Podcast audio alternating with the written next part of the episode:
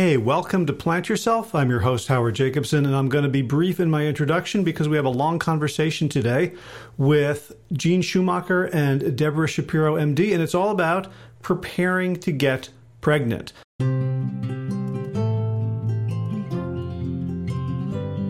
So the COVID nineteen epidemic is probably a not great great time to be pregnant. What with all the stress and the medical risk and social isolation. But according to my guests today, it's a terrific time to prepare to get pregnant. And when I thought about preparing to get pregnant, I thought, well, what do you do? You you paint the nursery, you give up booze, and you buy a copy of What to Expect When You're Expecting.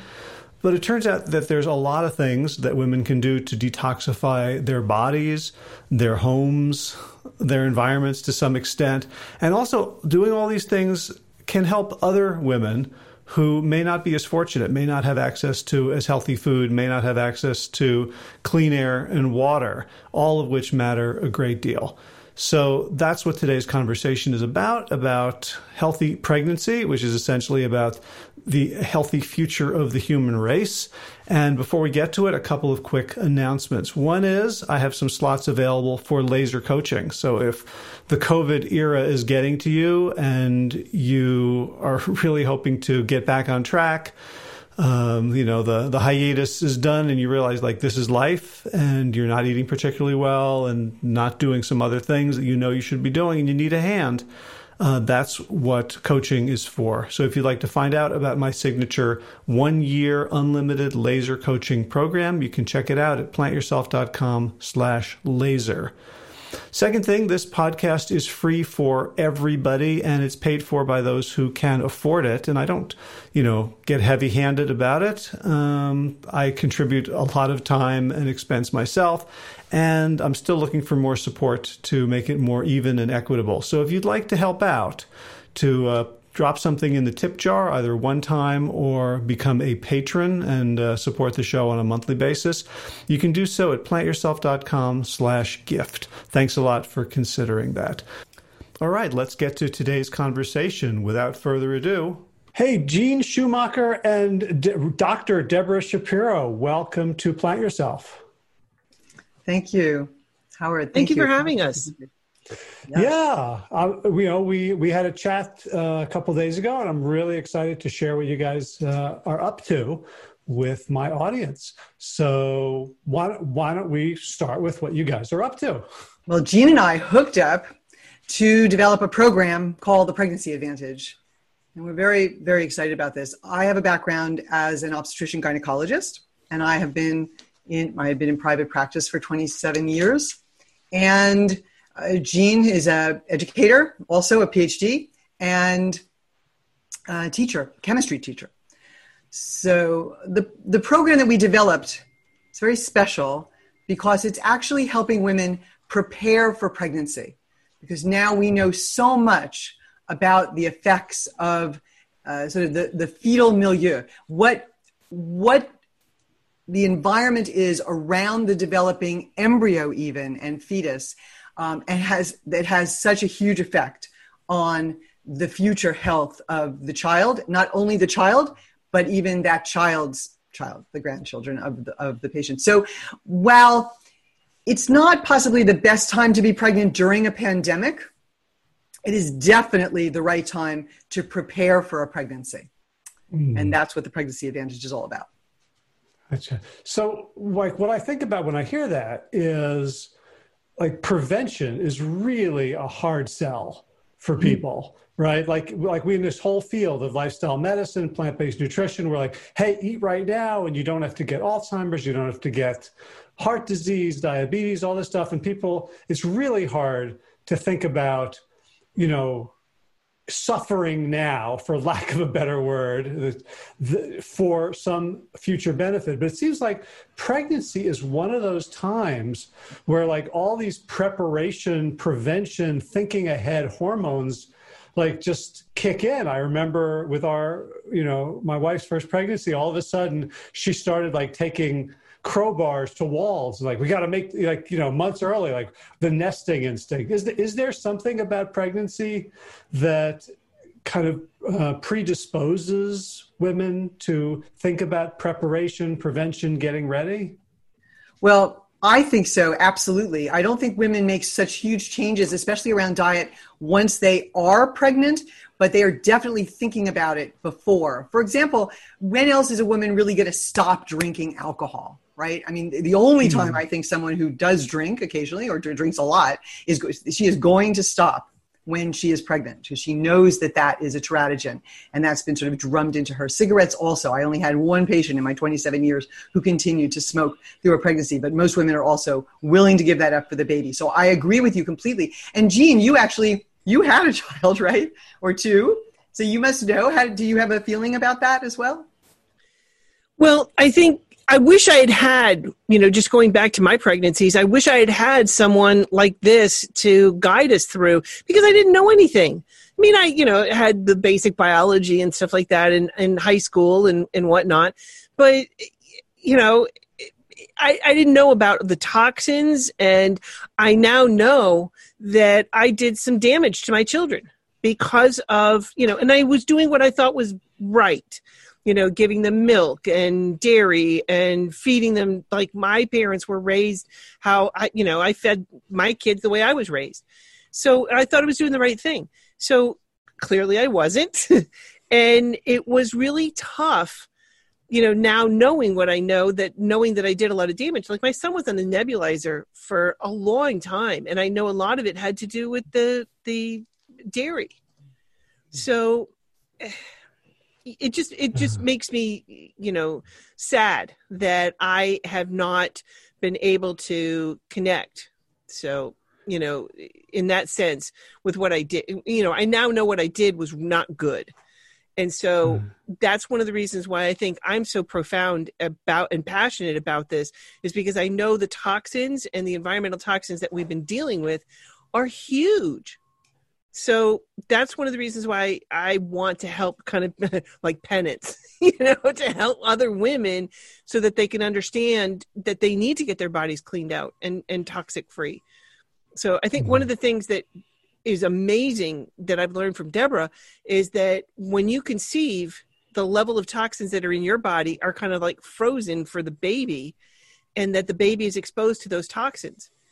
And so that's what they live in for nine months until they can actually come out of the chute and start, to, you know, to for a lack of delicate say, but passing stools, you know, until they're actually pooping, then they can get rid of some of the toxins that are in their body. But that's what they're developing in. And so, and I've seen it in the classroom.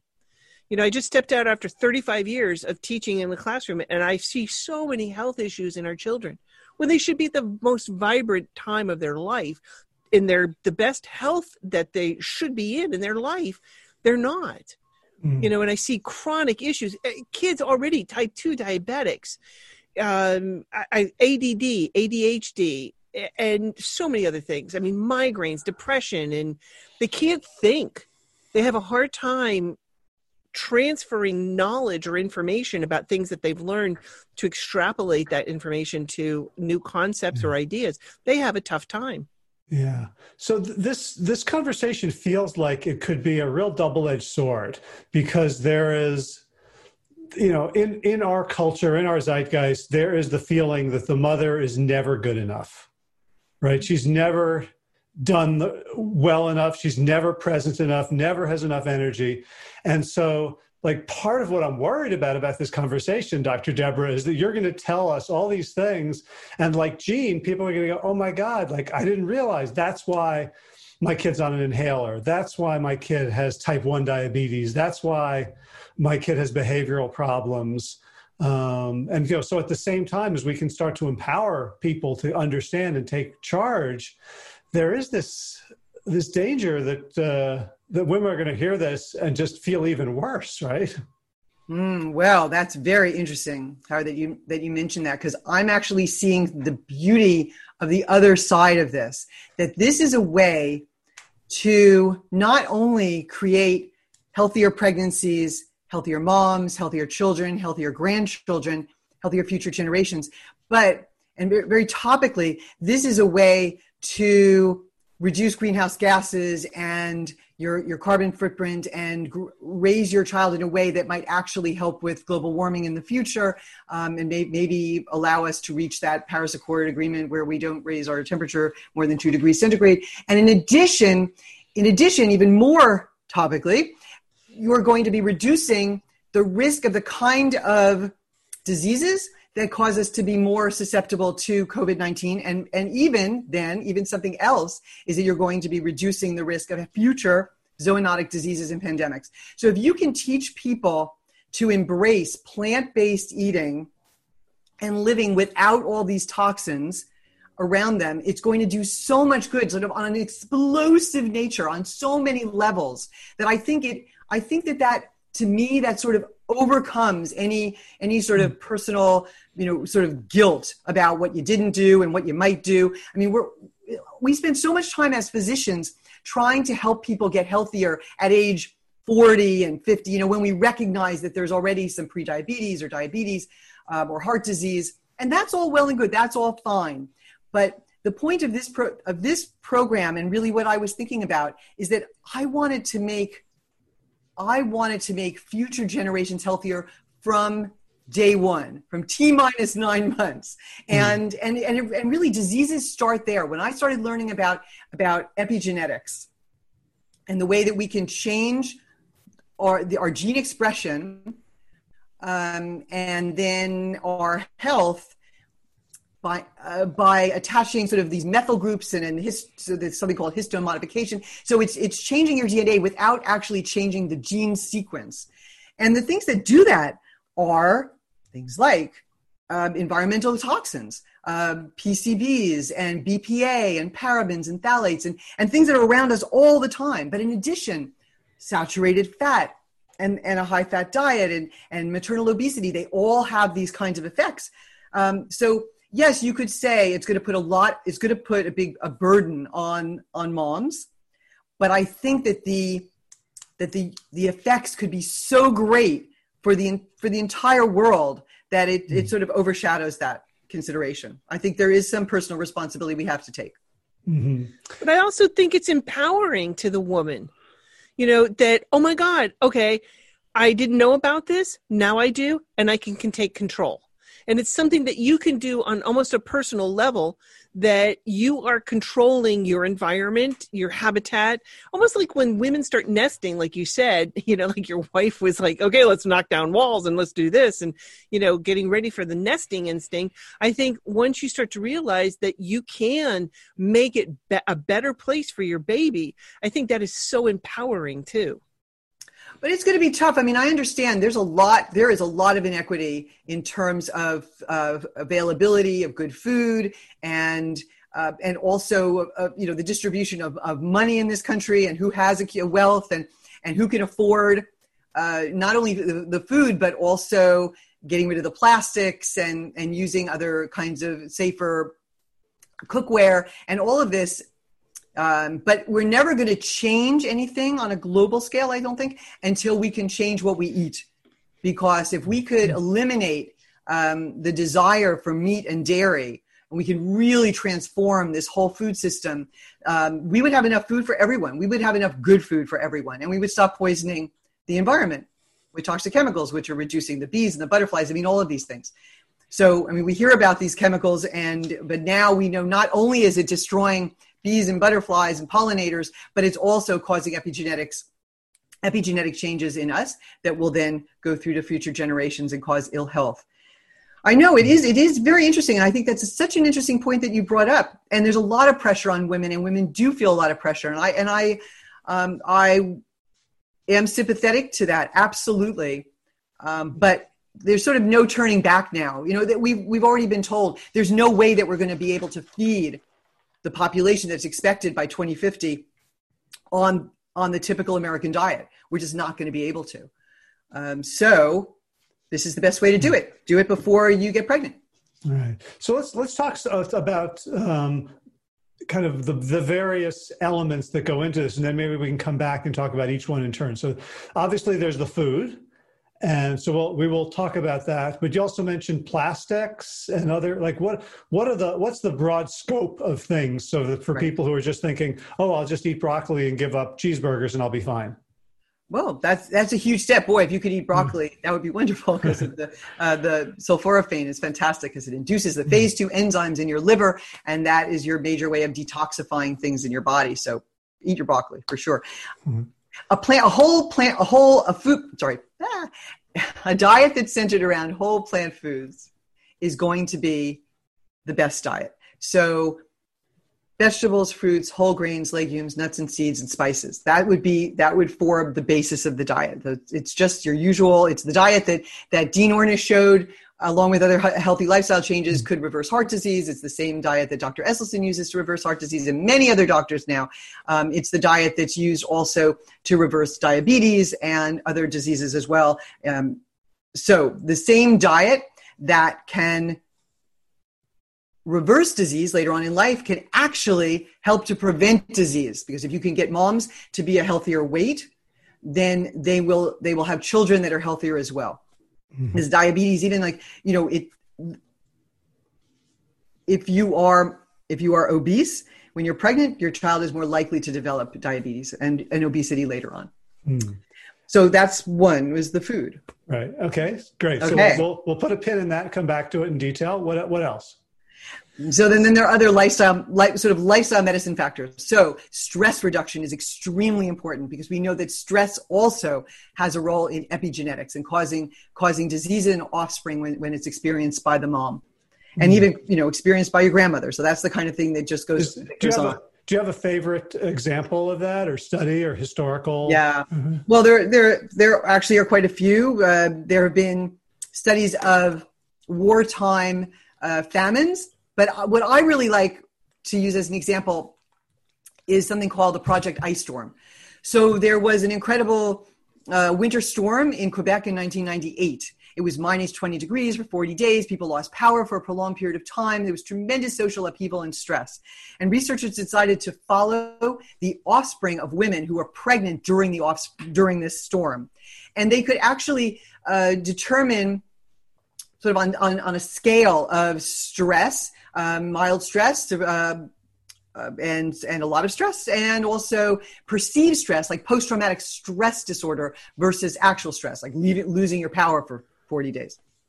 And what they found was that women who, who experienced more stress whether it was perceived or actual stress had children that had more autism spectrum disorder more autoimmune disorder and more metabolic disease. And women who had more actual stress, they were, were finding that hundreds of genes changed expression. Hundreds of genes, genes that code for glucocorticoids, genes that code for immunoglobulins. And they, and they were able to, to determine that these changes, these epigenetic changes, persisted over time in these offspring. They've been following them for, for now you know, 19, 20 years. Mm. So so this is extremely important. It means that the offspring of women, if, if your grandmother or your mother was under a lot of stress while she was pregnant with you, your immune system is not going to be functioning in the same way. Your reaction to stress is not going to be the same. So that's.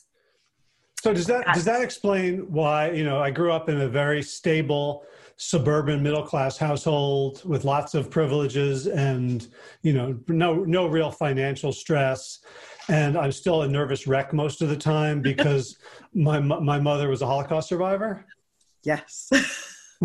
I think so. You know, it's kind of funny, and I don't know if this. I don't really have data about this. It's sort of my own idea about you have people talk, and I'm Jewish. I'm Jewish. Hmm. Um, people talk about neurotic Jews, and I would probably already also talk about neurotic Jews. But you kind of wonder about that, right? Of everything that we've gone through, because actually there are epigenetic changes that have been that have been discovered um, as a legacy of slavery. Um, I read an amazing article by a Dr. Fatima Jackson from Howard University. She actually looked at um, the, the epigenetic changes in a number of genes that are associated with 400 years of slavery and institutionalized racism. So, yes, these things, we carry the traumas of our ancestors within us, in our DNA. I, I believe so, absolutely. Mm. Mm, okay, so we'll, I'm going to come come back to that as well. What what else aside from food and stress? Section. So with stress, you'd say sleep, uh, exercise, and sleep. Right, those are other parts of the of uh, lifestyle medicine. So to get adequate sleep and rest, because mm-hmm. it's so important for your brain to regenerate, um, and also to exercise because it's so important for fertility and for also a healthy pregnancy and reduce complications in pregnancy. But le- the last portion, I think, the portion that most doctors probably are not even thinking about yet is the removal of these endocrine disrupting chemicals from the mm-hmm. environment um, around uh, from the maternal environment mm-hmm. as much as possible. I mean, obviously, some people live near near freeways, and there's a there's a, a tremendous amount of air pollution that they can't do anything about, and there may be um, gassing of things in their homes, you know, um, outgassing and, and chemicals in their home that they can't completely avoid. And, and Jeanne actually can speak to some of this to see what, you know, what people can do. But I think there's a lot that people can do once they learn where these chemicals are. Mm. So I had a, uh, uh, someone pitched me to be a guest on the podcast talking about endocrine disrupting chemicals. And I was excited until they sent me their book, which was mainly about soy. so I, I kind of drop I kind of dropped the topic as being a little bit fruitcake. Uh-huh. Uh, well, do you want to hear? Do you want to hear something interesting about endocrine disrupting chemicals? There is one. I mean, it's not. Um, you know, soy. They do consider genistein. Some of these they are hormones, and you could think of them as endocrine disrupting chemicals. Although I think that's all. Soy has just positive effects in humans. Um, but here's one for you. DES. Do you remember diethylstilbestrol? So that's an that is sort of an estrogen like. It's an estrogen. It's actually an estrogen, um, but it, definitely an endocrine disrupting chemical. It was given to women, and most I think most women have heard of DES. It was given to women uh, between the 50s and the 70s. This was just for like morning sickness, right? To prevent miscarriage. Okay. Given to women in pregnancy to prevent miscarriage. I, I didn't. Uh-huh. I misspoke. Okay. Okay. Um, so we know that it caused an unusual effect in their offspring. So DES daughters are susceptible to a certain kind of rare vaginal and cervical cancer called clear cell carcinoma. So that's that's one thing. But but I just learned that actually the sons of DES daughters are more likely to be born with something called hypospadias, which is a disorder where the, the urethra does not go uh, through the center of the penis. It's misplaced. So is that hmm. interesting? So that is a way that you can see this long-lasting effect of an endocrine disrupting chemical on future generations, causing a birth, causing birth defects in the. Hmm. But I think there's also I think there's also these endocrine disrupting chemicals that are in our personal care products that we're just not even aware of because in the United States there is absolutely no regulation. I mean, like zero, like nothing. There's no regulation at all in, about these chemicals, and a lot of them are bioaccumulative, that they're going to stay in your because there's basically two types of chemicals that your body's exposed to.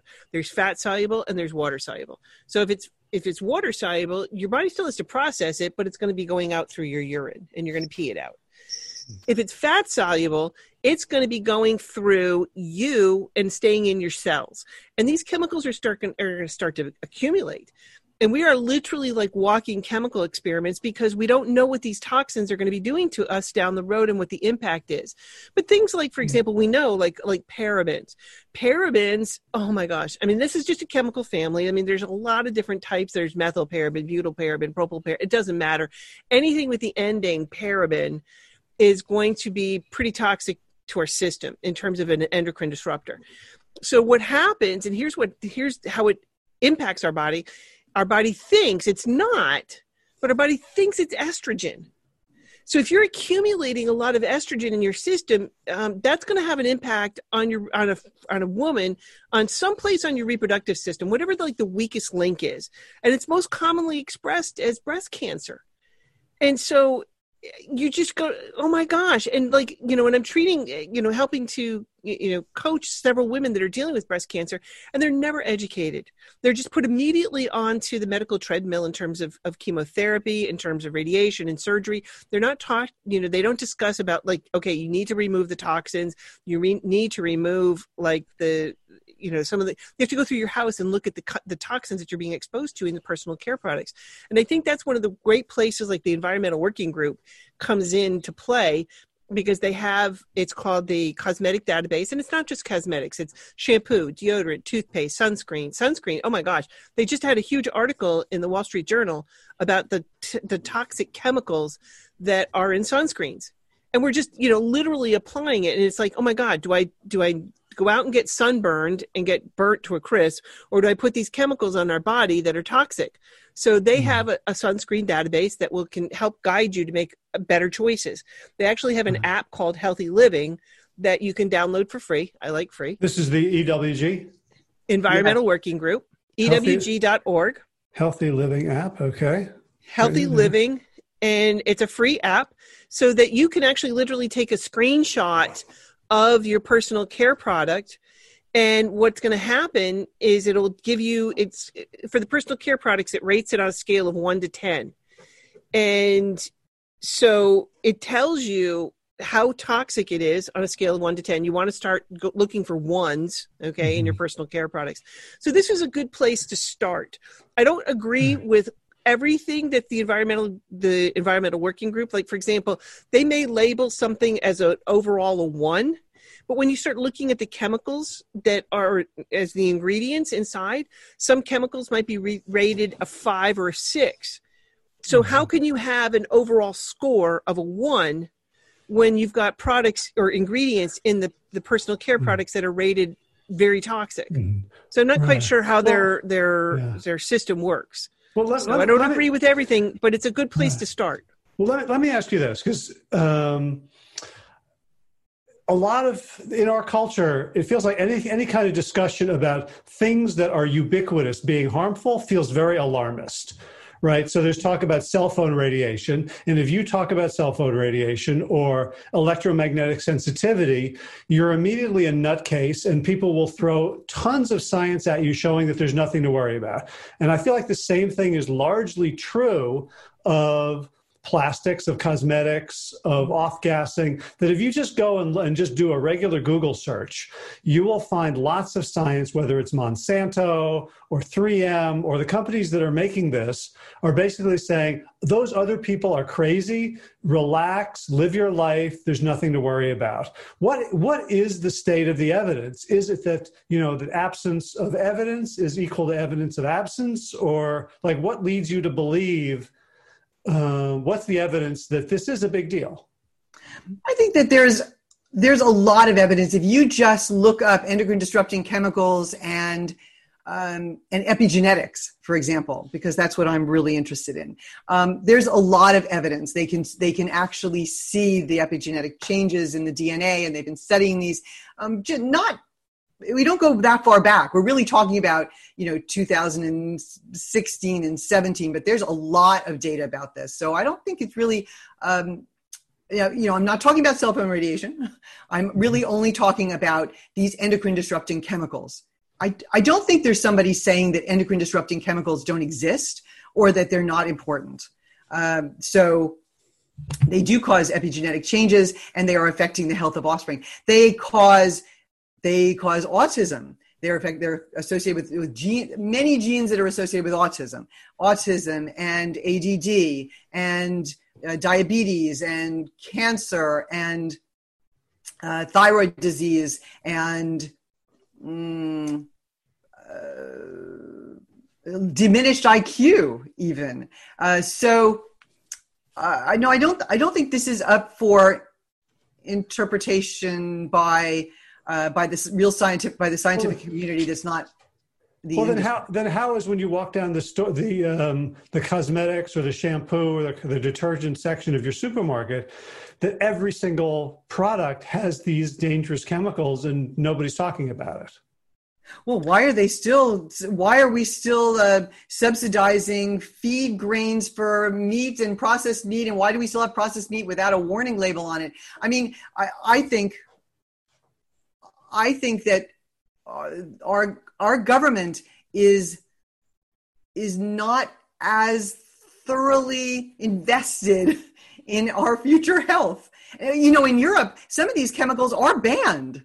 They absolutely are banned in Europe, and Europe has actually already done. Um, um, they've actually looked at the the cost of these endocrine disrupting chemicals to their to their you know their gross national product and their and and, and their um, their health costs and it's it's billions of euros so no, I think other I think other countries may be a little bit ahead of us. Um, mm. But you know, for example, there are dyes, there are there are food colorings that are banned in Europe, and they're and they're still here. So yes, I would say that our government it probably does not. You can't really rely on um, on our government because it's a free enterprise mm-hmm. system, and so things that sell, things that people want. I mean, I could go into a grocery store and say that almost all of it is unhealthy. It is not really mm. food, right? But it's still being sold I grew up on Apple Jacks. I mean, I you know, if you put Apple Jacks and an apple in front of a child, what will they go for?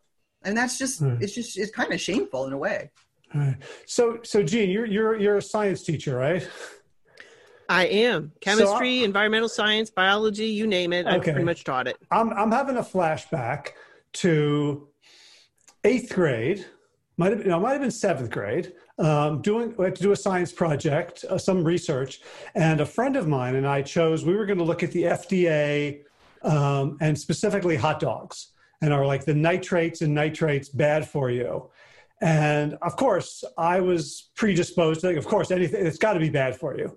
My friend, however, was uh, his his father was actually like one of the people who had um, he'd done a lot of work in chemistry, you know, so he had a sort of different approach than I did, and he was showing me these studies that showed that well, yes, it caused cancer, but it you know you'd have to feed it to people at forty thousand times the rate that they were normally going to get it, and I was like, gee, that it seems like there was a lot of alarmism. What what's the evidence? What are the studies that are done? Because you you can't do a randomized control clinical trial of endocrine disruptors. Is it looking at you know test tube results? Is it looking at animal studies? You know, rodents? Is it um, epidemiological cohort study? Like what's what what is the state of the evidence and you know that, that that that still allows companies plausible deniability. Well i think partly it's you know going along the following along the same path as the tobacco industry you know that they kept denying i mean i, I think we can all agree that cigarettes are not a, a good healthy mm. choice but we still had people smoking. And why? Why is that still happening? Because for a long long time people you know they were given mixed messages along the way. You know doctors what doctor doctor what cigarette do you prefer? You know i prefer camels you know that kind of thing. So there's this vast marketing on that. And uh, you know they've known since the 20s and the 30s about the relationship of of tobacco. And i think it's along the same way. But their loophole for the tobacco industry is how could you prove that the cigarettes cause this when we're being exposed to so many other environmental factors? So it's really hard to just just narrow down or focus, you know, that this one chemical caused this problem, mm-hmm. or that within the tobacco industry, you've got, you know, from the nicotine that the nicotine caused lung cancer. You can't say that because what if the person was exposed to asbestos along their line? You know, there's so many other environmental factors that we, it's so difficult to isolate the impact of these toxins. So you know that's one of the hard parts about trying to prove these things that in terms of that in the meantime there are studies you know showing like what debra was saying especially in europe i mean europe is it has what's called the precautionary principle where you have to literally prove that your product is not toxic mm. before you can allow it to be sold in europe so like like johnson and johnson or or like i shouldn't say johnson johnson but any company that sells products here in the united states or in europe they will change things. So they have a, a, product that's sold here in the united states and the same product that's sold in europe is very differently chemically formulated. And it's interesting. Mm-hmm. It's like why why don't we just have one? You know it's like you're selling toothpaste you know here in the united states and you're selling it over in europe. Why is it different in europe than it is here why isn't it the same product? Hmm. So, you know, I it's because Europe has very different regulations. We don't have regulations here in the United States. There is absolutely none, zero in terms of regulations of these chemicals. So I think that's one of the biggest problems that we face is trying to isolate, you know, a study that effects of this endocrine disruptor or that endocrine disruptor. You know, we just see that once you start to clean up your life and you clean up a lot of the toxins, especially in terms of the foods, then you start to see changes. So, you know, in people in terms of a po- more positive health outcomes. So, you know, I think that's one of the biggest obstacles that we face. Mm-hmm. But there have been a lot of studies using animals. Obviously, I mean these these these chemicals have been studied in, in, in rats and mice and even macaque monkeys and different you know different non-human primates, and shown that they have this epigenetic effect. They see they can they can now really actually trace the markers, uh, the methylation and the histone modification and the and the um, non-coding um, RNA and all of this. So this is um, not as mysterious as um, as some people might think. So things like BPA, we know BPA um, is an obesogen. You sort of wonder why your dogs and cats are getting fat sometimes is because you're also feeding them these canned foods. So cans that are lined in BPA, this is an obesogen. It's going to cause your child to become obese. Um, so, so how, how, does that how does that work? Because you know, so I learned obesity that weight is a, is a function of calories in, calories out. How does uh, is that wrong, or do the obesogens mediate yeah. that in some way? Um, no, well, yes, metabolism. Yes, absolutely. So it does. It, so it is involved. So we're we're causing changes in genes that affect your metabolic rate and metabolism. So I think that's that's probably how. Um, but in addition, you also might be changing your your you know your gut your gut bacteria, your microbiota is also very important for metab- for metabolism um, and um, and satiety and and and um, uh, hormone regulation as well. So no, I think it's it's multifactorial. It, it, works in many different ways, but we do know that these are that some of these chemicals are considered obesogens. Mm. And they're going to change, yeah, cause you I mean, to store. Yeah. So what's I mean, what's scary about this is okay. You say you know go eat a whole food plant based diet. Like somebody with the means can go do that. They can I can eat my broccoli, I can go to the farmers market, I can get misfits boxes, I can I can cut out the stuff. Like it might be hard. It might be very challenging. It might, you know, cause social rifts, but I have ultimately agency over that. But when you're talking about like can you know BPA and and products and you know environmental toxins, um, it makes me kind of just want to give up so, like I said, you know, also like there's some costs. Like I, I will admit to you that I spent about hundred dollars a couple of years ago on these really nice OXO plastic containers where I can store my grains, my oatmeal, my beans. They're they're they're you know square uh, bases so that you know they take up you know minimum minimal extra space. Is am I should I just throw them out? Jeanne, what do you think? They may be non BPA, right? Well, I, I, think part of it is is the food being it, is the food reacting to it, or you know, I, I think more along the lines like I still use plastic.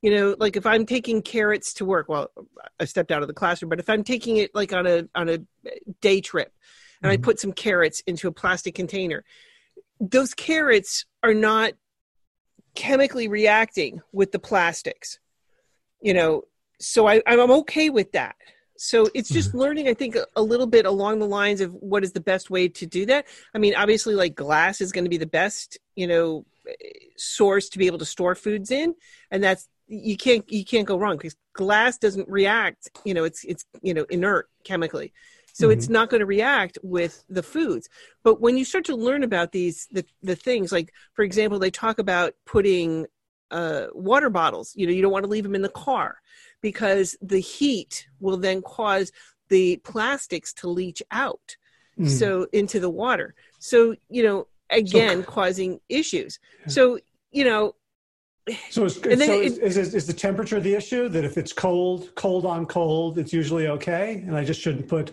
hot foods into plastic containers or bags. Right, definitely. You know, especially hot foods temperature is definitely going to have an impact on it in terms of leaching out the, the chemicals for sure. And they talk about this in terms of like the water bottles like i keep going back to this because that's one of the classics is we tend to leave like those water bottles in the car you know? And i think eh, sometimes other thing you know people don't understand as well in the process of processing of water.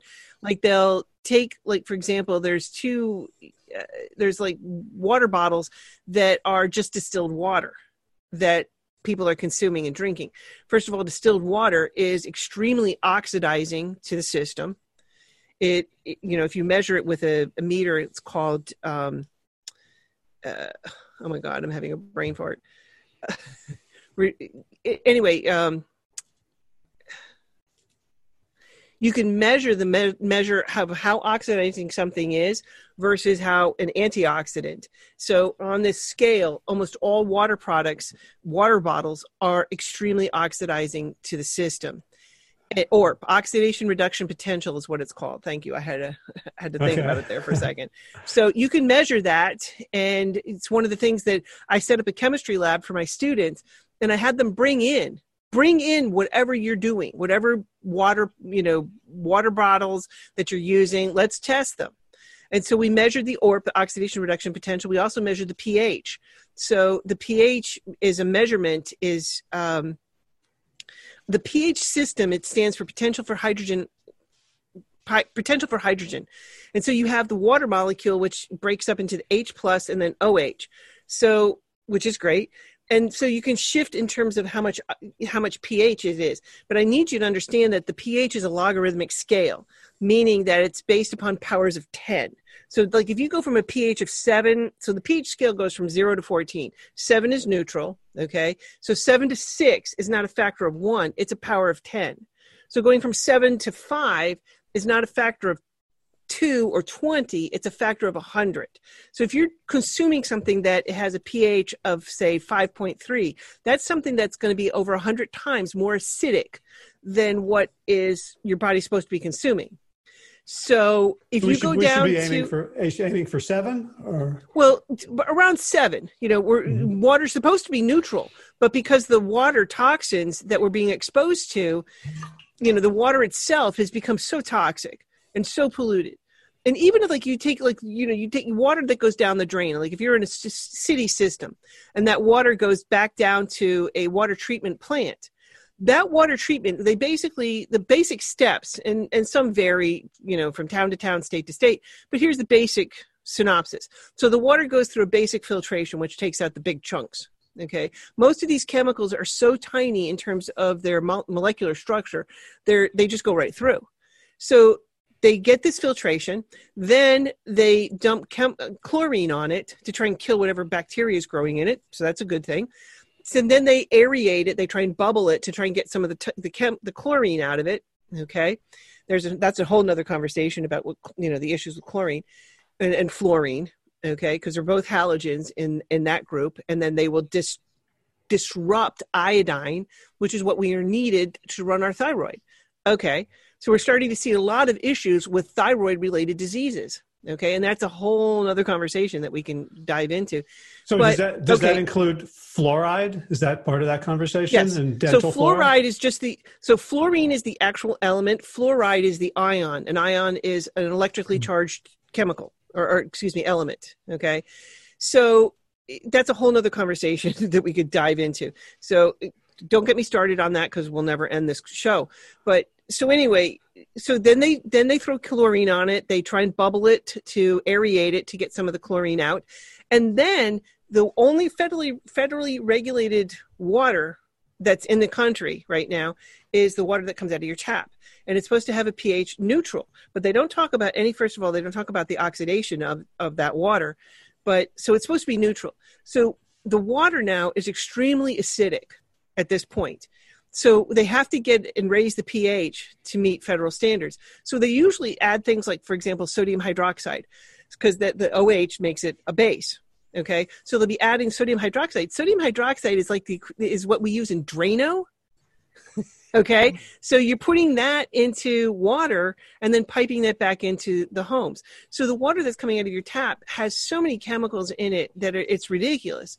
So you're seeing a lot of issues from that. So that's the only federally regulated water. All the water bottled or bottled water is not regulated in any way, shape, or form. They can put anything in there that they want. And they do. Mm-hmm. And so when you start to see things like, for example, distilled water, you think, okay, that's good. That's great because I've taken all of the toxins out. Okay, thumbs up, great. But that water now is what I call dead water because you do need to have minerals in your water. You're supposed to have minerals. You're supposed to have calcium and magnesium, you know, things like that. So when you take all those minerals out, the water becomes very acidic and it becomes very oxidizing to the system. So your body has to alkalize that to bring it to a neutral pH because our bloodstream is a pH of 7.35 to 7.4. It's that precise. So your body will alkalize that water or whatever it is you're drinking, especially things like soda. Any carbonated beverage that has CO2 in it becomes carbonic acid. And it's very, very acidic. So it's literally leaching, it's causing your body to have to regulate that in terms of the pH because your body has so many chemical reactions that are regulated that are that have to be adjusted to the correct pH. So your body does that and it does it by taking like for example the calcium out of your bones or the magnesium out of your muscles, you know, but it will alkalize that. So, you know, if we're stressing our system out phenomenally by like drinking soda or drinking very acidic water, most of the waters, and that's one of the things that the kids just were horrified at when they started testing the different waters that they're drinking. And they're like, okay, so what do I drink? And I just looked at them mm-hmm. like, I, you know, unless you come to my house, which I've got, you know, you know, again, I've been studying water for about 25 years. And eh, when you start to look at, at how acid or acidic it is and how oxidizing it is to the body it's it's it's just uh, anyway. Right. All right. So so we've reached the point of the podcast where people are either going to want to give up you know hitchhike hitchhike to nasa and hitchhike to some other planet. Are there solutions? Well this I, I really love what you brought up about how people could be overwhelmed and feel like they can, they'll never be good enough and they'll never be able to do enough to create a healthy child and so they might just want to throw up their hands. And i have to say i think that that's something that that most we do a lot of right? We we get assailed by all kinds of uh, talk about you know fat is good fat is bad sugar's good sugar's bad all right? And we just we just throw up our hands and say i'm, I'm just going to eat what i want you know? Everything in mm-hmm. moderation. I mean that really that's i mean i think that that's that is actually how most people or at least a lot of people are dealing with things nowadays.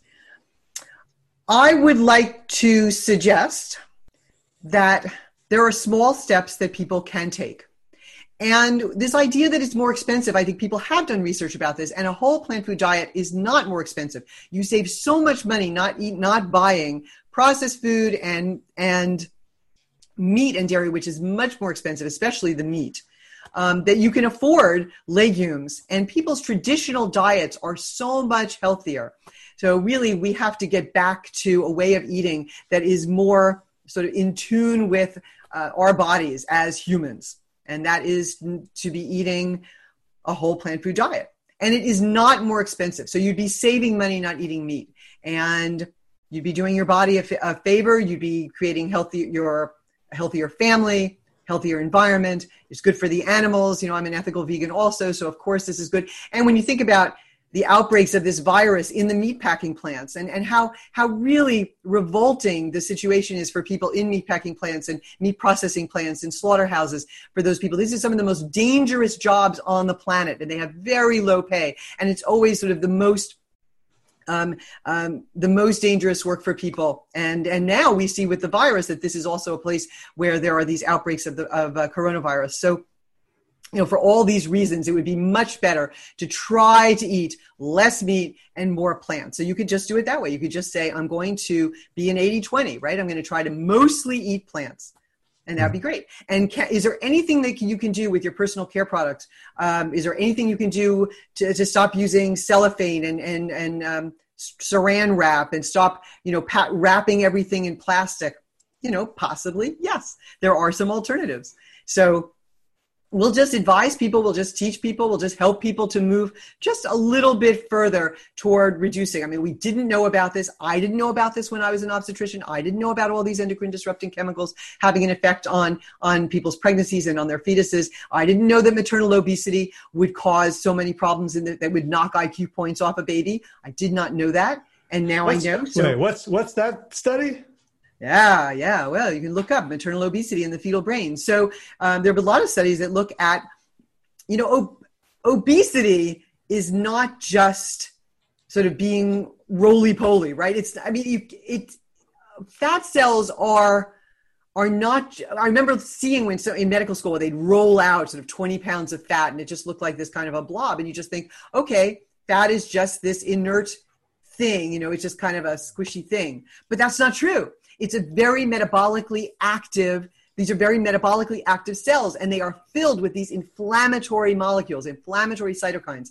So if you happen to be uh, developing as an embryo or a fetus inside of a mom who has a lot of these of these of these of this adipose tissue and in addition she's gaining an excessive amount of weight because she's eating a lot of meat and high fat foods and high saturated fat foods it is going to be affecting again this is like these endocrine disrupting chemicals these cytokines are going to be affecting the embryo and the fetus and knocking iq points off mm. so you can think as we get heavier and heavier and heavier our population is i mean i don't can i just say it i mean it's getting dumber and dumber. It's very uh-huh. sad. It's a very, very sad thing. And then I think the effects of the endocrine disrupting chemicals on top of that, you know, I don't know if it's synergistic. I don't know if it's if it's um, if it's in it just if it's additive or if it's more than that. But these are also knocking IQ points off. So now you have people who are less intelligent and are more susceptible to having an ADD and ADHD and autism spectrum disorder. So not a good thing. We need to get back on track. And, and it's just the beauty of this. If you can eat whole plant foods or eat mainly whole plant foods, you will, you will not be obese. You will just not be obese and you will not be contributing to this problem. You'll have healthier and happier and smarter children. Mm-hmm. So I got to ask you a question that I'm, I'm, imagining that you get all the time, which is so a woman gets pregnant, maybe she was eating well, and all of a sudden she wants ice cream and pickles, you know, with us it was um, Canada Dry and and uh, saltines. Like you know, there's almost like this this sense that the cravings of pregnancy uh, are are proof that like you should just eat whatever you want. You have sort of this license to eat just the weirdest stuff, the weirdest combinations. Do you have an understanding of cravings that makes sense uh, in a different way? Huh. That's a very interesting question. I love your questions, Howard. Uh, they're very thoughtful, and and I do understand. I, I, understand some things about cravings, and that is that we have this um, very innate desire for high high high fat and high sugar foods, foods that are going to give us a lot of energy. I don't know whether in pregnancy that gets deranged a little bit because you know people might be looking for. Uh, Mm, slightly different things like these salty foods and uh, and uh, pickled things. I, I have known about that. Uh, but when you eat the standard American diet, uh, you you're sort of playing into that, and you are eating these hyper palatable foods that are sort of addictive. They give you that dopamine rush, and it just is this self self perpetuating kind of a thing. The more you eat, the more mm-hmm. you want, the less you feel. You know, you just have to eat more and more to get that same high. Uh, so when you change your taste buds, when you eat a more uh, more a less refined diet, a more a food that's in its more natural state, uh, with a more normal amount of sweetness and and, uh, and saltiness and fat that's appropriate for our for us as humans, I think we stop um, desiring some of these as much. So I don't crave mm-hmm. ice cream. I think if if you of course i'm not pregnant um, but if you if you had a vegan child do you have a vegan child by the way are you raising a vegan child well they're 24 and 20 so they did they you, do they do what they want at this point no but when did you raise them as plant-based um ish oh okay not, so they probably from, not from, not from birth i okay. i Well, it'll be interesting to see. I mean, whether whether children who are raised plant based, whether they have those same cravings. Um, you know, I don't I don't think a vegan kid is going to be walking by a pepperoni pizza and saying, "Oh, I want some of that." I just mm, I don't think yeah. so. Uh, so maybe uh, preg- so I have not heard from my pregnant patients who were vegan that they were having any unusual cravings for food that was not plant based. Mm. So you're saying that this is not necessarily body wisdom, but it could just be a a haywiring of of ex, of existing toxic patterns. Well said. Mm-hmm. Okay, so Jeanne, you mentioned earlier that, you, that when the woman gets pregnant, the sort of the toxins are locked in, Right. So, what, what did you mean by that? And like, we, there's nothing you can do once you get pregnant to detoxify, or like. Well, I'm going to let Debra talk about that one because yeah. she is more the queen of that. So. Okay. Thank you, Jeanne. So this is interesting. Of course, you were mentioning before that there were two kinds of toxins. There are toxins that are fat soluble and toxins that are water soluble. We know that within just a few days, and they've done studies with children, for example, that are eating inorganic produce and then they start eating organic produce and let me another shout out to the Environmental Working Group because they have this wonderful Dirty Dozen list and the Clean 15 every year. They look at all the produce in this country and they determine which ones have the most pesticide and herbicide and fungicide residue and which ones have the least. So it's the clean 15 are the ones that if you have to buy inorganic, you should you can. And the dirty dozen where you really should only eat organic. So these these pesticides and herbicides are usually a lot of them are water soluble, and so you can notice a difference when you look at their urine that their pesticide level goes down. Some of them are persistent organic. Uh, pollutants. There are persistent organic pollutants, uh, things like dioxins, things that are in fish, particularly uh, uh PCBs and PBBs. These things stick around in the fat for a long time. Mercury. I had mercury poisoning twice. And mercury has a half-life of 90 to 100 days. So mm. when i when i was determined to um, have mercury poisoning high levels of mercury in my blood because i was eating too much fish as i was moving along the spectrum from an omnivore to a you know to an herbivore i uh, stopped at fish for a while and was eating too much. My level was 14 and it took me three months to get it down to seven. How, how did you get diagnosed? How how did you know to get checked for mercury it was interesting. I always learned so much from my patients. I really say I had this incredible relationship with my patients and I learned a lot from them. So I had a patient who came to me after a miscarriage and she told me that she had had mercury poisoning and that it was the mercury poisoning that was associated with the miscarriage, caused the miscarriage. Uh, and I learned a lot not only from her, but also from the doctor that diagnosed her in San Francisco who wrote a book about mercury and, and fish. And she told me about her symptoms and i started thinking about my own symptoms. I had headaches i had back pain that was sort of chronic and i had a decrease in memory. Mercury is a neurotoxin. And you know as an as an obgyn there's a lot of stuff that we just talk about constantly. I was talking about hormone replacement therapy with people constantly. Talking about birth control with people constantly. And i would always be able to remember the names of drugs that i'd be giving people all the time. And all of a sudden I noticed that I was not able to recall some of these very common drugs that I was offering people for hormone replacement therapy at the time. Uh, so I checked my mercury level because I was eating fish quite a bit. Uh, you know, I have mm. to say, ACOG, American College of OBGYN, still recommends three servings of fatty fish for women um, a week, which is, I just think, really not justifiable right now. Maybe it was 70 years ago before we started polluting our oceans as much, but be that as may, as, as it may, um, I checked my mercury level and it was 14.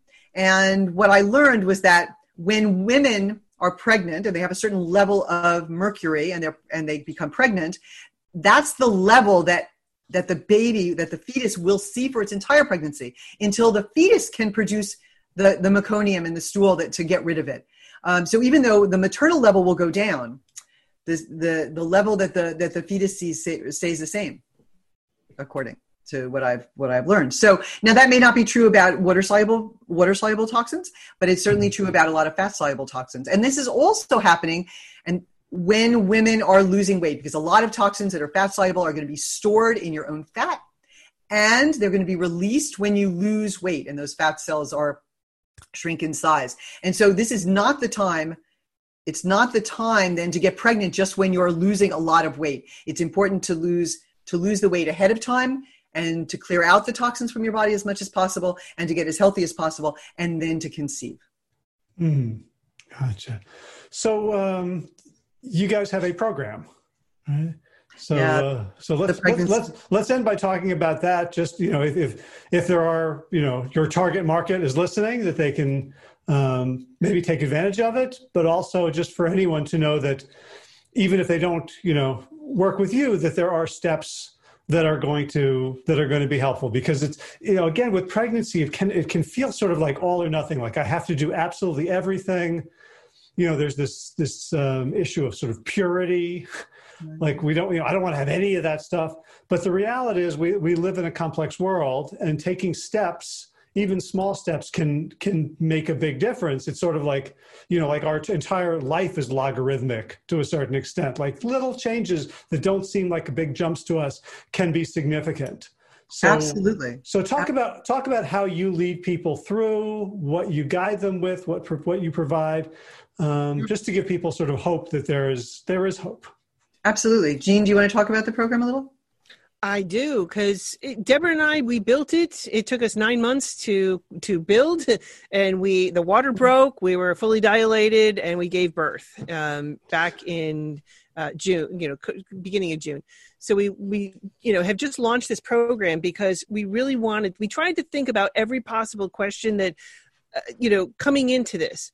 You know, uh, what do we need to know? What do we need to change? How do we change it? And I actually had someone who test drove the program as we were building it, and she kind of beta tested for us.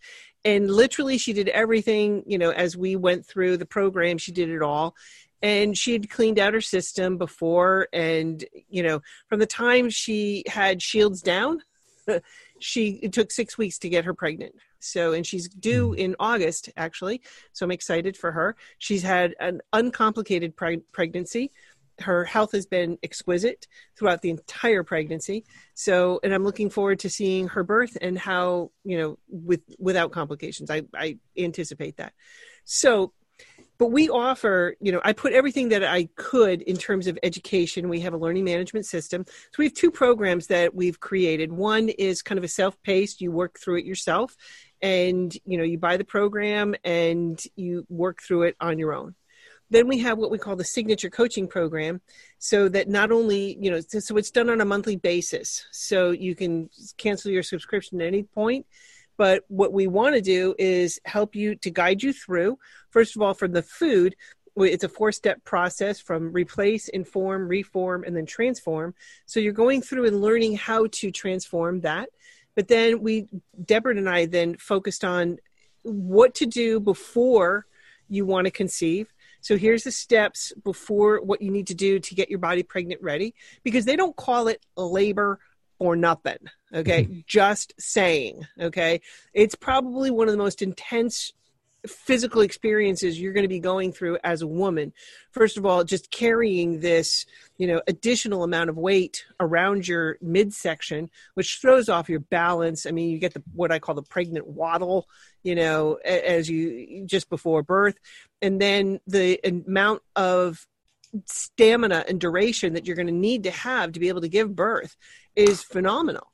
And so we've created a coaching program. So we meet once a week and we kind of educate and help coach you, guide, you answer your questions. But we also have a, a private group that people that are in the program are in and we answer your questions. We post information daily about different things that we found, you know, recipes, because it's not just about learning about the toxins or, you know, it's learning how to cook this way. It's learning how to shop this way. It's learning how to, to batch cook so that you can time manage, you know, your, your lifestyle. Because once you give birth, yeah, life is going to change as you know it. Um, so you know how to how to have time management, how to be able to do that, and we're actually in the process because we've created and launched the pregnancy advantage, and we're now Debra and I are working on the baby advantage. So the pregnancy advantage will take you through from getting your body pregnant ready, so before to the end of we consider that conception so yay, we we did our job. We got you through. We got you pregnant. Especially for women who are having trouble conceiving before they go down the in vitro fertilization, what I call rabbit hole. You know that is extremely expensive and usually not covered by insurance. So if we can help you to change so that you can be be fertile so that you can have a place where you can launch a baby you know, and create the best possible mm. nurturing environment for your child.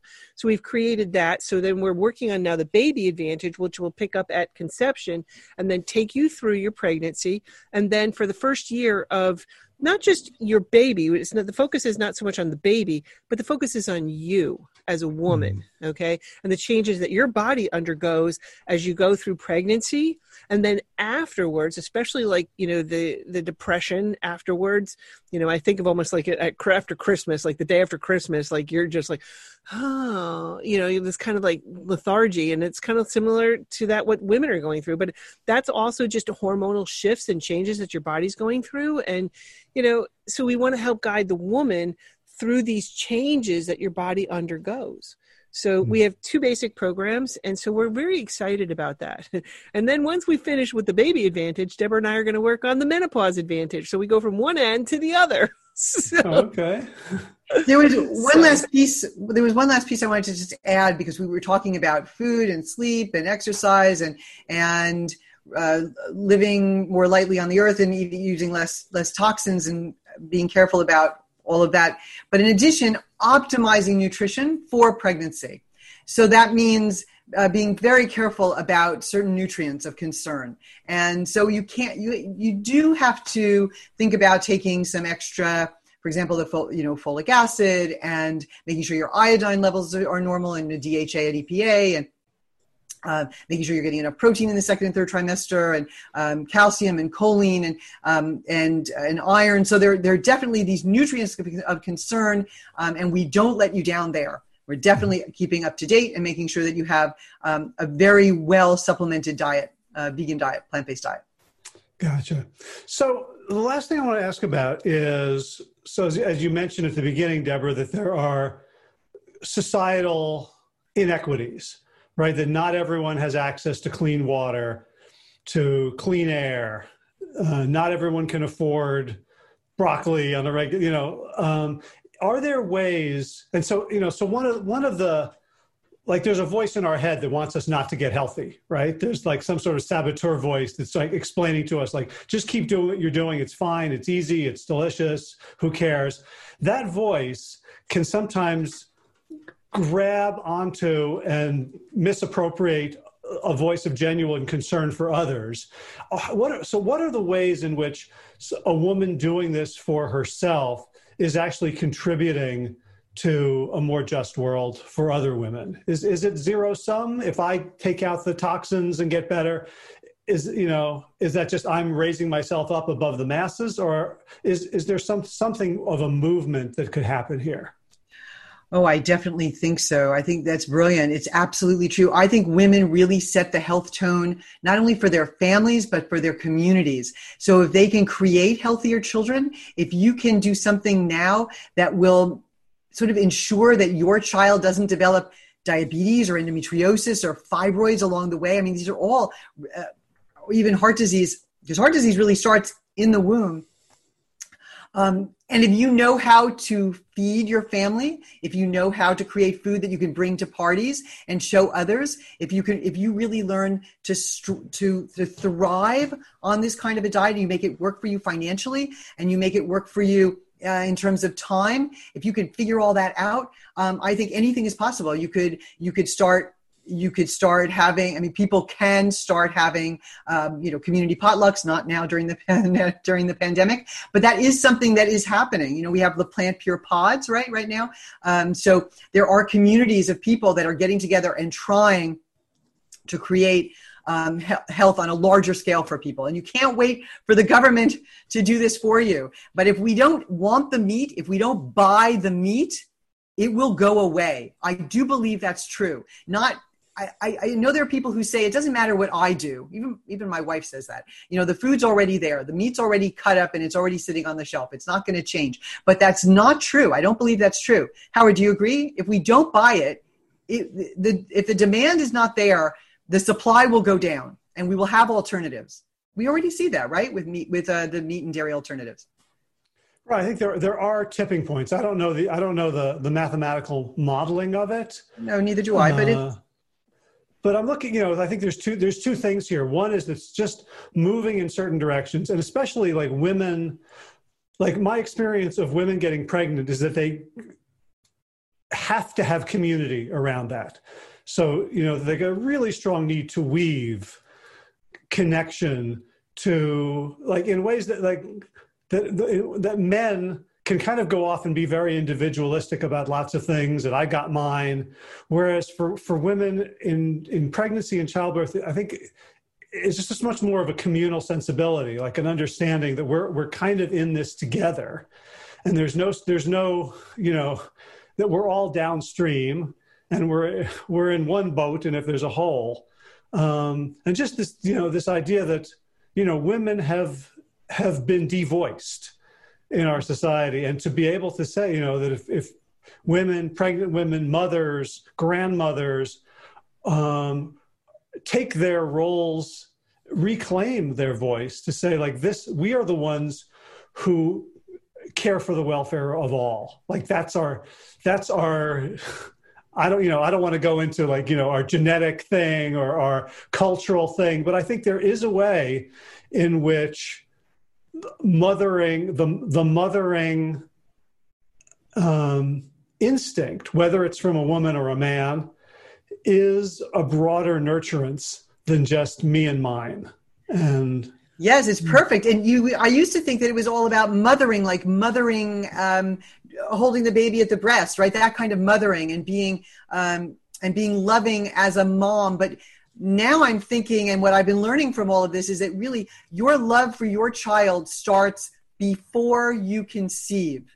That's that's really the beauty of this um, is that you can create healthier generations if you if you participate in improving your own health before you even conceive. And in terms of community, there is that vegan. There's a vegan pregnancy Facebook group, and and I think there are going to be more and more uh, more and more sort of community support groups for people who are eating this way.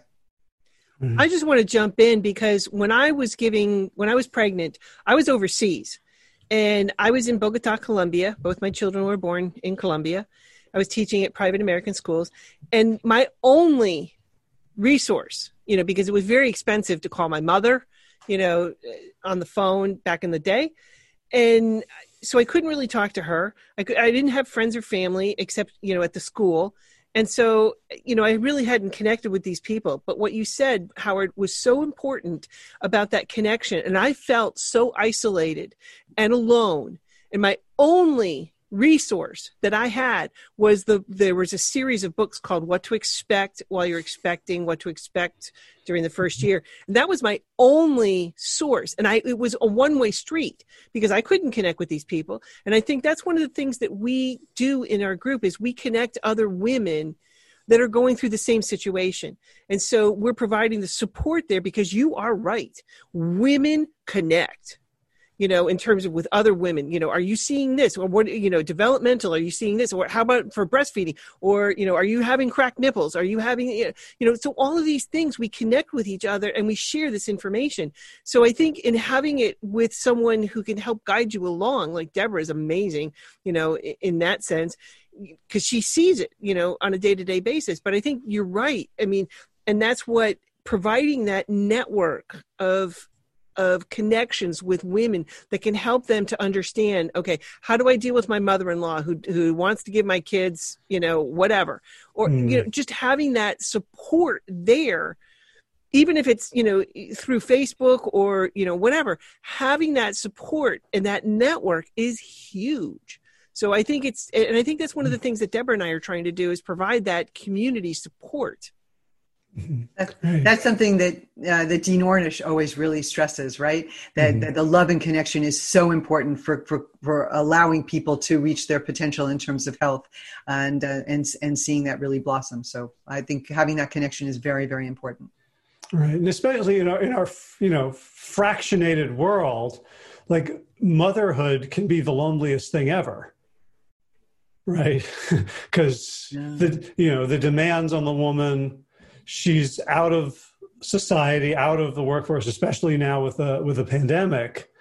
Um, you know, it's just it's it's just not natural to not be surrounded by a clutch of of people. Take the baby. I need a rest. You know, the village these are very extraordinary times right now with the pandemic and that's another reason I'm, and i think about i've had patients who are trying to get pregnant and i have patients that are pregnant right now and i I, I feel very sad for them because I think they're they're really going to be suffering. And just like with the Project Ice Storm, I think this is Project uh, COVID, mm-hmm. and I, I I don't know what will happen with the next generation that are coming out of this. I think this is not the best of times to be pregnant. I'm sorry to say that because I know people are doing their best, and I don't want to add to their burden and their stress by suggesting that it, the timing was off. But I, you can't imagine that it isn't having an effect. So that's it's it's very sad. But this is the perfect time to prepare for a pregnancy in 2021 or 2022. It is the perfect time. If you're carrying an extra 75 pounds of weight on you, this is the perfect time to learn how to eat differently so that you can get that weight off before you have a child and have a healthier pregnancy and one that's less complicated with preeclampsia and,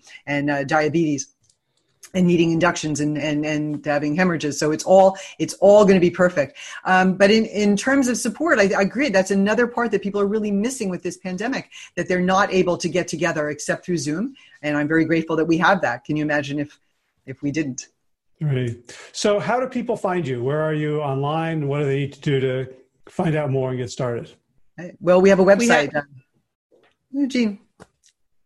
We we have a Facebook page, um, the Pregnancy Advantage, and actually, Debra and I go live usually on Thursdays at 12 o'clock noon Eastern Standard Time, 9 o'clock Pacific. We go live um, once a week and we take your questions. You know, people connect with us ahead of time so that we can get your questions. Like we like to dive deep. We were very much, we're research based. We like to make sure that we're bringing you the most current research that's out mm-hmm. there that we know to be correct. So we want to make sure that we're answering your questions correctly. So, so that's, that's, that's on Facebook? That's on Facebook, the Pregnancy hmm. Advantage Facebook page. And that's just also, open open to everyone. That's open to everyone. And okay. then we have pregnancyadvantage.net. So that's where our website is, and that's where we our programs live. So you can find more about that. What about right. the free giveaway? We have a we actually have something that's very interesting to help women get. Uh, so the three things that we feel are most important for helping women get ready for pregnancy, and that's at pregnant. It, get pregnantready.net. Right. So if you go to pregnantready.net, you can get the download for free. The top three things that Debra and I think you should be working on to get your body pregnant ready. So, like you said, those small changes, these three changes are going to be huge. If you can follow these three changes, that's going to help you to have a better chance of conceiving, have a better chance of a healthier pregnancy, less complications down the road. So you can go to pregnantready.net and that will get you a free giveaway. So our top three things that we think, and we dive deep into the to all three of those topics. So Awesome. Thanks. So I want to end with one question for each of you. It's the same question I've been asking of lots of guests, and I'm really enjoying the process of the questions and the answer. Is what's what's up some music that you're listening to right now that you really enjoy and that other people probably don't know about? Mm. Mm. I am an ex hippie, uh-huh. and I was sort of a deadhead in back in the day. I brought I came to the Grateful Dead late as a boyfriend. Uh, it was 1977. I really didn't know about them before that, so I missed sort of the the Dark Star moments. But there was a song that really brings me back to a, a, a much more peaceful time when I was lying around just um, throwing rainbows on the wall with with a flashlight through a prism, and it's um, and I was probably high on something at the time, but it's uh, "Crazy Fingers" by the Grateful Dead. I really love that song, and it just really just brings brings me some some great memories and peace. All right. Did you follow them around at any point? I did. I was one of those. Uh, I mean, I didn't have the dreadlocks, but um, but I would walk around with trying, you know, I need a miracle to get a free uh-huh. ticket. So, did you ever go to the Grateful Dead concerts? No, I'm uh, I'm too young. Oh, yeah, it's true. I am 60. Oh well, well, there you go. Uh, I also I also wasn't I wasn't very precocious musically, so. Uh, I don't know if the Grateful Dead were were, were um, associated with that, but I I did love them, and that was the Crazy Fingers is a great song. I wonder if people who weren't Deadheads would would like it. I don't know. I'll I'll, I'll find a uh, one one of the zillion bootleg recordings and, and put it up. Uh, oh, you just the, ask your Alexa. Fantastic on the, on the show. Note. Cool, oh, Jeanne. What about you? I have extremely eclectic tastes in terms of music and I, because I lived in Central America, Central and South America for 13 years, I'm mm-hmm. very much uh, influenced by a lot of music from from there, and I loved mm. like the Brazilian, like a lot of the Brazilian singers, like Caetano, Caetano Veloso, Chico Buarque.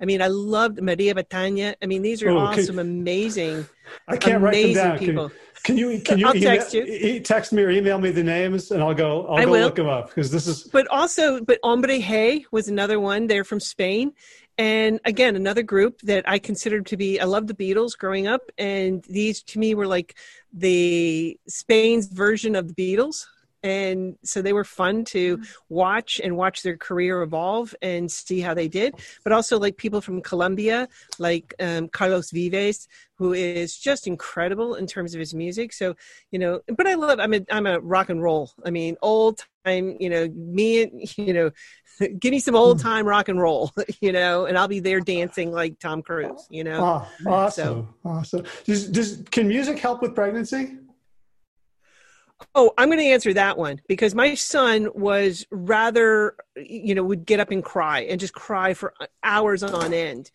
And so I found some country and western, like, you know, uh, Willie Waylon and the Boys. And I would just put that on. Not that I'm a big country and western person. I mean, again, it's just my eclectic taste. But I would put on some some of their softer sides of music, and I would get up and I would just start rocking, and I would rock you know, stand up rocking my son. And that's it. And it's so funny because, and I never told him this, but it, those songs are like embedded in his head because I can't tell you how many nights we spent rocking mm. to Willie Waylon and the Boys. And without me saying a word, you know, he's like, God, I really like this song, you know? And it was one of the songs that I used to play for him you know it, when we were rocking together. And i would be up there rocking you know and you know just eh, calming him down. And that was one of the ways he was able to go to sleep. So i absolutely think that music definitely is is you know calming the inside beast inside of there and i used it a lot to help my kids in playing especially like some some more um, classical music you know neither one of my kids are classical fans but but I would play some calming music, you know, as I was breastfeeding or, you know, just to have that as the environment because I think it sets a huge environment. I think even earlier, even in pregnancy, we can use music as um, to help with stress reduction and stress management.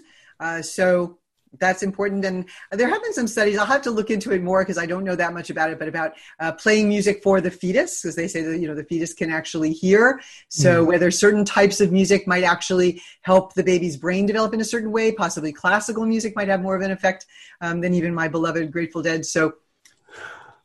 Uh, mm-hmm. I'll do a little bit more research about that for uh, next time. Cool. Yeah, that that would be amazing if, if they discovered that like, you know, Ripple was the uh the song that gave like you know, 10, 10 extra IQ points. that would be easier than uh, trying to lose 100 pounds. All right. Well, Jeanne Schumacher and Dr. Debra Shapiro, thank you so much. This has been a fantastic conversation. I can't wait to share it with people. Thank you, Howard. Thank you. It was wonderful questions. You're very thoughtful. Thank you. All right. We, well, we really appreciate your time and thank you. We can't say enough. Thank you for, for having us on your show. Oh, pleasure. Thanks for reaching out. Talk to you guys soon. All right. Hope you found that useful. If you are planning to get pregnant or you know anyone who's planning to get pregnant or you have an interest in the survival of the uh, human race, uh, hope you will share this where it needs to be shared. So if you enjoyed this show and you want to check out the show notes, they are at plantyourself.com slash 421. If you'd like to help out and you don't have a lot of money or time, one quick, easy way to do that is to send a review of the podcast to your favorite podcast app, whether it's Apple Podcasts or Stitcher or Spotify or, or whatever. Um, that really, really helps us to get new listeners, new members to the community. Um, you can also, of course, share this on your own social media. Send this around. Uh, if every every podcast listener shared this with one other person and they became a listener too, then according to my calculator, um, my reach would double. Woohoo! That'd be cool. Um, so in the next couple of weeks, I got some interesting guests. I just uh, finished an interview with Marco Vangelisti, who is an investment advisor who's pointing out that many of our investments, if we just sort of have mutual funds or kind of take a hands off approach to investing or just do the safe thing, playing markets and you know corporate stocks and bonds, are probably fueling and funding a lot of the things that we think are really wrong with the world. So that conversation will uh, will be up this Friday, and I moved it up from the usual Tuesday publication because Marco has a course on uh, no harm uh, investing that he is going to be offering and it's coming up soon. And he's also offered a 20% discount to plant yourself listeners. And that's not an affiliate link. I don't get any of that. It's just a courtesy that he uh, extended. So look for that one on friday. And if you're interested in checking out his work before then his website is e k 4T.com. That's the number four, and it stands for Essential Knowledge for Transition. Um, so, garden news um, the tomatoes have come in like crazy. They're almost done, but um, made a lot, a lot of, of sauce uh, Kathy Hester, my friend, the uh, the cooking genius, told me that I didn't have to skin and seed them. I would just take everything and let it cool and put it in the Vitamix later. So that's what I did. And so I've got a lot of, we have a lot of blueberries put away. The corn was doing pretty well until the, some climbing critter got to it, either squirrels or raccoons. We're not quite sure which. Um, they did leave us the, the, the nibbly, nubbly uh, ears that don't have many uh, kernels on them. We've gotten some melons that uh, are, are kind of, you know, not very tasty, but they'll they'll make very good compost for next year. And we're still getting a lot of green beans, which I'm putting into stews and things. And um, it's about time to start planting the fall crops. So fall greens and beets and some things like that. In running news, still not much going on. Just you know, six miles a day, slow on the road. I'm averaging about 12 mile pace. Um, I'm not sure if I'm just feeling lazy or tired. I'm still working on uh, sleep stuff. That's right. I have another uh, interesting conversation coming up with you with Ryan Robinson, who is a dentist who helps people get better night's sleep by opening up their airways. I went up to Delaware for a consult with his uh, pain and sleep therapy center last week. Uh, I videotaped some of that, and I'll be having a, uh, a phone conversation with Dr. Robinson to uh, to talk about the importance of breath and breathing and open airways for overall health. Um, but that, all that to say, uh, I'm also running with um, my mouth closed, breathing only through my nose, and so that, of course, is slowing me down a little bit as well. All right, let's talk about thanks. Thanks to Will Ridenour for allowing me to use Sabali Dawn, the Dance of Peace, as the theme music for this show. Here it is now. And thanks, of course, to all you Plant Yourself podcast, post, post, uh, Plant Yourself podcast patrons. Anyone who's still listening at an hour and a half, um, yeah, you know I sometimes have trouble speaking. So here we go. Kim Harrison, Lynn McClellan, Anthony Diston, Brittany Porter, Dominic Maurer, Barbara Whitney, Tammy Black, Amy Good, Amanda Havley, Mary Jane Wheeler, Alan Kennelly, Melissa Calbridge, Jill Barons, Christine Nielsen, Tina Sharf, Tina Ahern, Jen Polkanovsky, David Bizek, Mysterious, Michelle X, Elizabeth Feldman, Leah Stoller, Alan Christensen, Colin Peck, Michelle Andrew, Josina, Sarah Durkis, Rhonda Circus, Kelly Cameron, Wayne Pedersen, Janet Selby, Claire Adams, Tom Franzik, Janet Bedham, Gil Letzer, David Donahue, Blair Seibert. Here, I did that through my nose. Dorona Vizov, Gio Car- Gio and Carolyn Argentati, Jody Freezer, Rathan Thunderberg, Misha Rosen, Michael Warbeck, the equally mysterious Tracy Zealy, Valel, Elisha Lenos, Rebecca Hughes, Val Lindman, Riser Cinnamon, Nick Harper, Martha Bergner, Susan Ahmad, Malavini, Inscrutable, Harry R., Susan Laverty, The Panda, Vegan, Craig Kovic, Adam Sharp, Karen Burry, Heather Morgan, Kelly Machia, Deanne Norton, Mine Lynch, the Plan Happy Organ, Samita Kurtzels, Nigel Davian, Marion Blunt, Teresa Coble, Julia Watkins, Breed O'Connell, Shannon Hirschman, Linda Yathom, Hedegaard, Isa Tuzuma, Connie Hainline, Aaron Greer, Alicia Davis, Heather O'Connor, Carolyn Jensen. Sherry Olakoski of Plant Powered for Health, Karen Smith, Scott Morani, Karen and Joe Crabtree, Tanya Lewis, Kirby Burton, Teresa Carell, Kevin McCauley, Elizabeth Rothschild, Anna Jesse, Cheryl Dwyer, Head, Jenny Hazelton, Valerie Peltier, Peter W. Evans, Colin Harrison, Justine Divot, Joshua Sommermeyer, Dennis Bird, Darby Kelly, Laurie Fanny, Lynn A. Lundquist, Valerie Hummel, Emily Akinelli, Levy Wallach, Rosamund McAtee, Andy McCorney, Stephen Leland, Patty DiMattino, and Mike and Donna Carts. Deanne Bishop, Bill Burrell, Gunter Schmidt, Marjorie Lewis, Kelly Molden, Tricia Adams, Ian Kramer, Nancy Sheldon, Lindsay Bayshore, Gunmarie Hagen, Tracy Gullidge, Laura Heaton, Meg from Mama Says, Rochelle Kennedy, Diana Goldman, Stacey Stokes, Ben Savage, Michael Kay, Holly Butler, David Hughes, Connie Rogers, Claire England, Sally Robertson, Param Ganchi, Amy Daly, Brian Turville, Mark Jeffrey Johnson, Josie Dempsey, Karen Schmidt, Pamela Hayden, Emily Perry, Olga Sidorowska, Al- Allison Corbett, Richard Stone, Lauren Vaught of Edible Musings, Aaron Hasty, Sean Owen, Sagar Naik, Erica Piedra for your generous support of the podcast. That's it for today. See you again on Friday. As always, be well, my friends.